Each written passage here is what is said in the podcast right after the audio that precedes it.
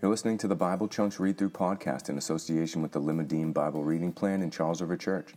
For more information on Limmudim, visit lmd.church, or for more information on Charles River Church, visit charlesriverchurch.com. We read the whole story to make whole disciples of Jesus.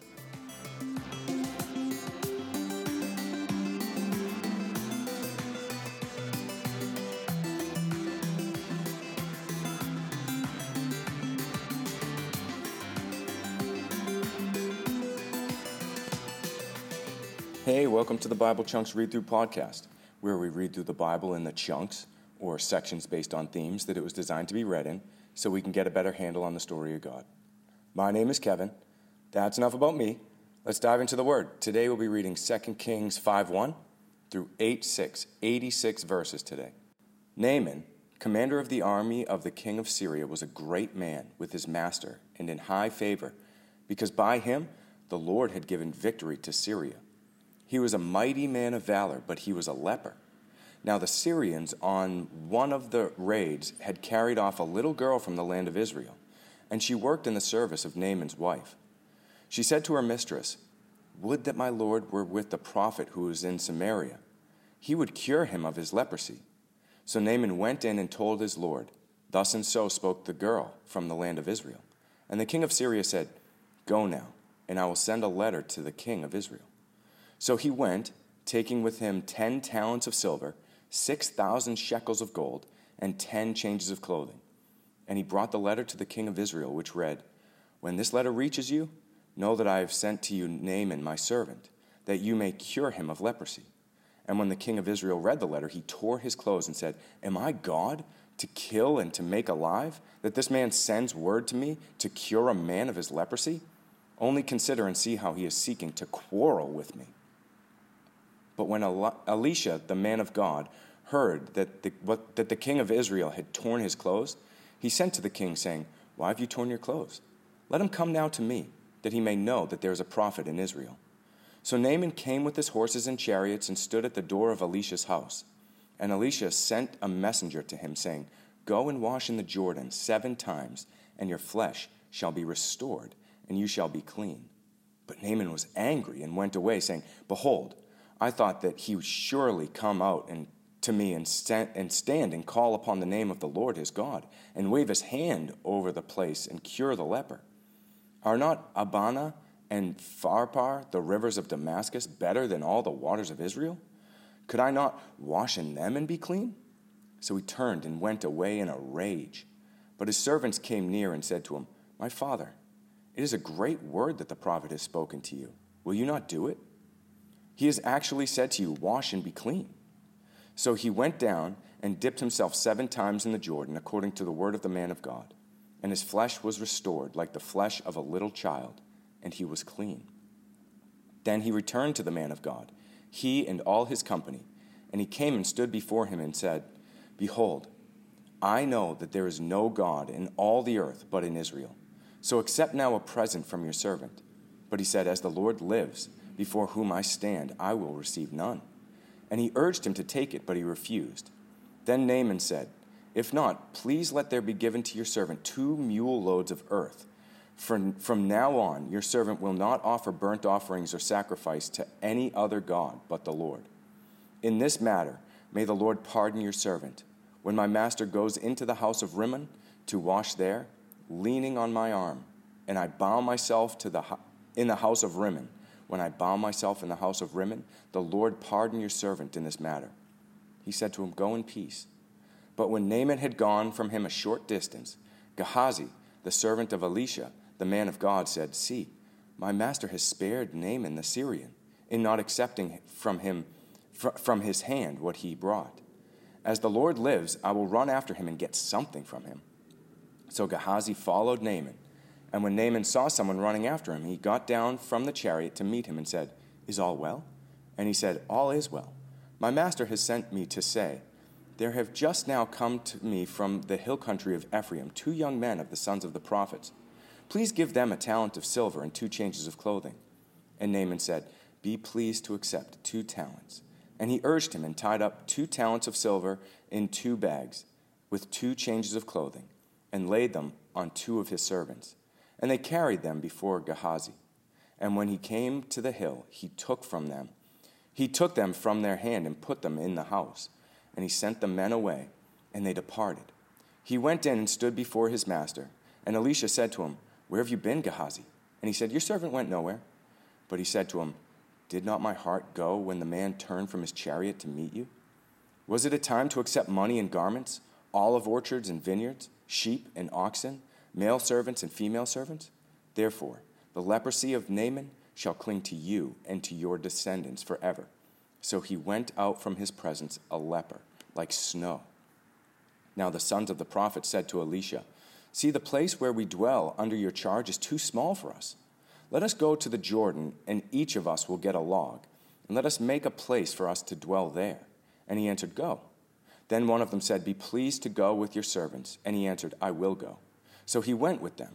And when they came to the Jordan, they cut down trees. But as one was felling a log, his axe head fell into the water, and he cried out, Alas, my master, it was borrowed. Then the man of God said, Where did it fall? And he showed him the place. He cut off a stick and threw it in there and made the iron float. And he said, Take it up. So he reached out his hand and took it. Once, when the king of Syria was warring against Israel, he took counsel with his servants, saying, at such and such a place shall be my camp. But the man of God sent word to the king of Israel Beware that you do not pass this place, for the Syrians are going down there. And the king of Israel sent to the place about which the man of God told him. Thus he used to warn him, so that he saved himself there more than once or twice. And the mind of the king of Syria was greatly troubled because of the thing. And he called his servants and said to them, Will you not show me who of us is for the king of Israel? And one of his servants said, None, my lord. O king, but Elisha, the prophet who is in Israel, tells the king of Israel the words that you speak in your bedroom. And he said, Go and see where he is, that I may send and seize him. It was told him, Behold, he is in Dothan. So he sent there horses and chariots and a great army, and they came by night and surrounded the city. When the servant of the man of God rose early in the morning and went out, behold, an army with horses and chariots was all around the city, and the servant said, Alas, my master, what shall we do? He said, Do not be afraid, for those who are with us are more than those who are with them. Then Elisha prayed and said, O Lord, please open his eyes that he may see. So the Lord opened the eyes of the young man, and he saw. And behold, the mountain was full of horses and chariots of fire all around Elisha. And when the Syrians came down against him, Elisha prayed to the Lord and said, Please, strike this people with blindness. So he struck them with blindness in accordance with the prayer of Elisha. And Elisha said to him, Now this, this is not the way. This is not the city. Follow me, and I will bring you to the man whom you seek. And he led them to Samaria. As soon as they entered Samaria, Elisha said, O Lord, open the eyes of these men that they may see. So the Lord opened their eyes, and they saw, and behold, they were in the midst of Samaria. As soon as the king of Israel saw them, he said to Elisha, My father, shall I strike them down? Shall I strike them down? He answered, You shall not strike them down. Would you strike down those whom you have taken captive with your sword and with your bow? Set bread and water before them, that they may eat and drink and go to their master. So he prepared for them a great feast, and when they had eaten and drunk, he sent them away, and they went to their master and the Syrians did not come again on raids into the land of Israel. Afterward, Ben Hadad, king of Syria, mustered his entire army and went up and besieged Samaria. And there was a great famine in Samaria as they besieged it, until a donkey's head was sold for eighty shekels of silver, and a fourth part of a cab of dove's dung for five shekels of silver.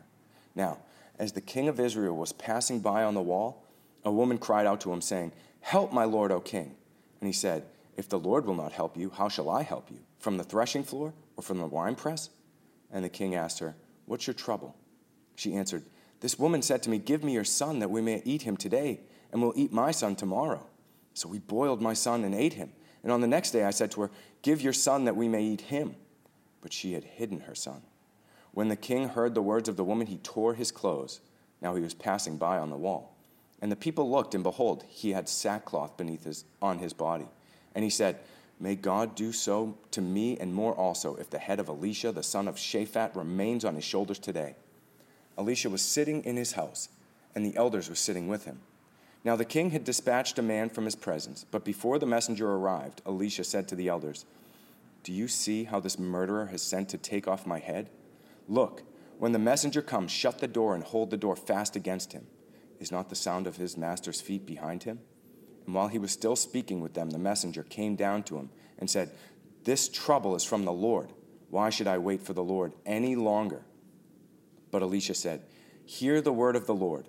Thus says the Lord Tomorrow, about this time, a seah of fine flour shall be sold for a shekel, and two seahs of barley for a shekel, at the gate of Samaria. Then the captain on whose hand the king leaned said to the man of God, If the Lord himself should make windows in heaven, could this thing be? But he said, You shall see it with your own eyes, but you shall not eat of it. Now, there were four men who were lepers at the entrance of the gate, and they said to one another, why are we sitting here until we die? If we say, Let us enter the city, the famine is in the city, and we shall die there. And if we sit here, we die also. So now come, let us go over to the camp of the Syrians. If they spare our lives, we shall live. And if they kill us, but we die. So they arise at twilight to go to the camp of the Syrians. But when they came to the edge of the camp of the Syrians, behold, there was no one there for the Lord had made the army of the Syrians hear the sound of chariots and horses, the sound of a great army, so that they said to one another, Behold, the king of Israel has hired against us the kings of the Hittites and the kings of Egypt to come against us. So they fled away in the twilight and abandoned their tents, their horses, and their donkeys, leaving the camp as it was, and fled for their lives. And when these lepers came to the edge of the camp, they went into a tent and ate and drank, and they carried off silver and gold and clothing and went and hid them. Then they came back and entered another tent and carried off things from it and went and hid them. Then they said to one another, We are not doing right. This day is a day of good news. If we're silent and wait around until morning light, punishment will overtake us. Now, therefore, come. Let us go and tell the king's household. So they came and called to the gatekeeper of the city and told them, We came to the camp of the Syrians, and behold, there was no one to be seen or heard there nothing but the horses tied and the donkeys tied and the tents as they were. Then the gatekeepers called out, and it was told within the king's household. And the king rose in the night and said to his servants, I will tell you what the Syrians have done to us. They know that we are hungry. Therefore, they have gone out of the camp to hide themselves in the open country, thinking, When they come out of the city, we shall take them alive and get into the city. And one of his servants said, Let some men take five of the remaining horses seeing that those who are left here will like will fare like the whole multitude of Israel who have already perished. Let us send and see. So they took two horsemen, and the king sent, sent them after the army of the Syrians, saying, Go and see. So they went after them as far as the Jordan. And behold, all the way was littered with garments and equipment that the Syrians had thrown away in their haste. And the messengers returned and told the king. Then the people went out and plundered the camp of the Syrians. So a seah of fine flour was sold for a shekel, and two seahs of barley for a shekel, according to the word of the Lord. Now the king had appointed the captain on whose hand he leaned to have charge of the gate. And the people trampled him in the gate, so that he died, as the man of God had, when the king came to him. For when the man of God had said to the king, Two seahs of barley shall be sold for a shekel, and a seah of fine flour for a shekel, about this time tomorrow in the gate of Samaria. The captain had answered the man of God, If the Lord himself should make the windows of heaven, could such a thing be? And he had said, You shall see with your own eyes, but you shall not eat of it. And so it happened to him, for the people trampled him in the gate, and he died. Now Elisha had said to the woman whose son he had restored to life, Arise and depart with your household, and sojourn wherever you can, for the Lord has called for a famine, and it will come upon the land for seven years. So the woman arose and did according to the word of the man of God. She went with her household and sojourned in the land of the Philistines seven years. And at the end of seven years, when the woman returned from the land of the Philistines, she went to appeal to the king for her house and her land. Now the king was talking to Gehazi, the servant of the man of God, saying, Tell me all the great things that Elisha has done. And when he was telling the king how Elisha had restored the dead to life, behold, the woman whose son he had restored to life appealed to the king for her house and her land. And Gehazi said, My lord, O king, here is the woman, and here is her son, whom Elijah restored to life. And when the king asked the woman, she told him. So the king appointed an official for her, saying, restore all that was hers, together with all the produce of the fields, from the day that she left the land until now.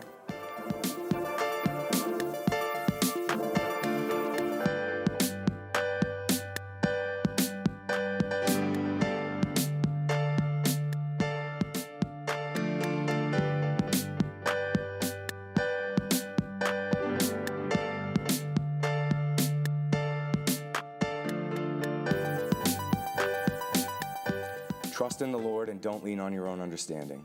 This is one of the most complicated, or I guess it's, it's a really simple instruction, but it's one of the most difficult to really uh, follow because the Lord has his plans and his ways, and oftentimes they will look confusing and scary and dangerous for us. And yet, the Lord always uses them for our good and for his glory. And we see that uh, several times throughout the reading today, where we have Naaman coming, uh, this, this high official of Syria coming uh, because they had taken this little girl captive from Israel. And Naaman, this powerful man, has been struck by the Lord with leprosy.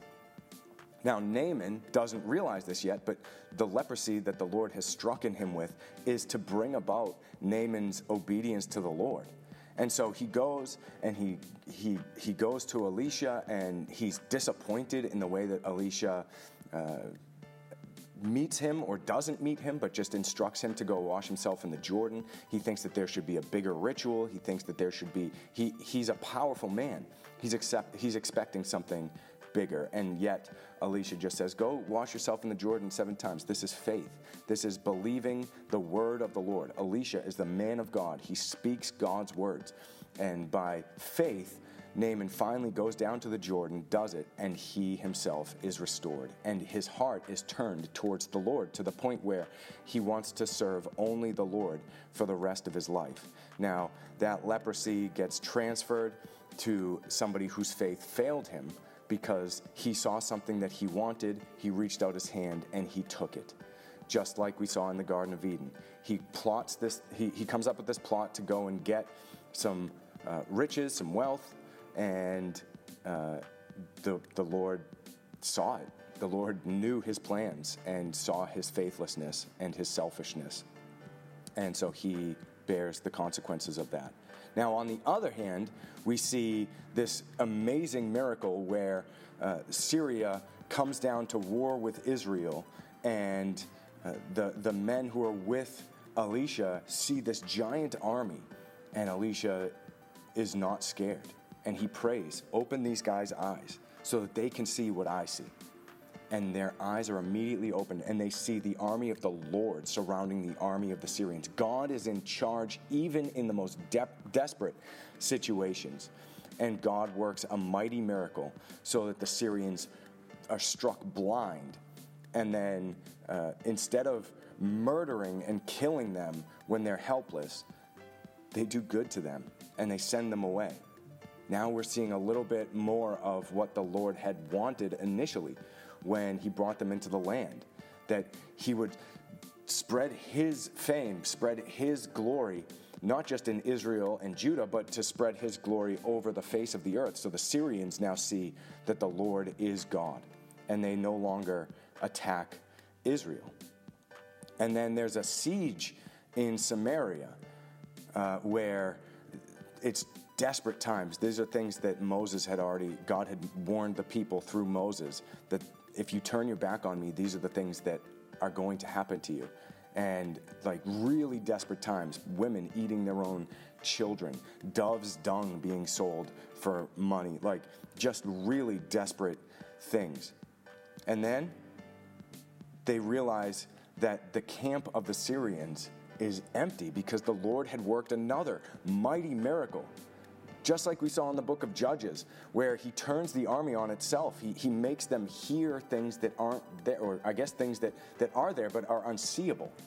This mighty army, he, they think that the Egypt and the Hittites have come against them, and so they flee from the camp, and Israel is uh, Israel is saved, and they have more than enough to continue on and to survive.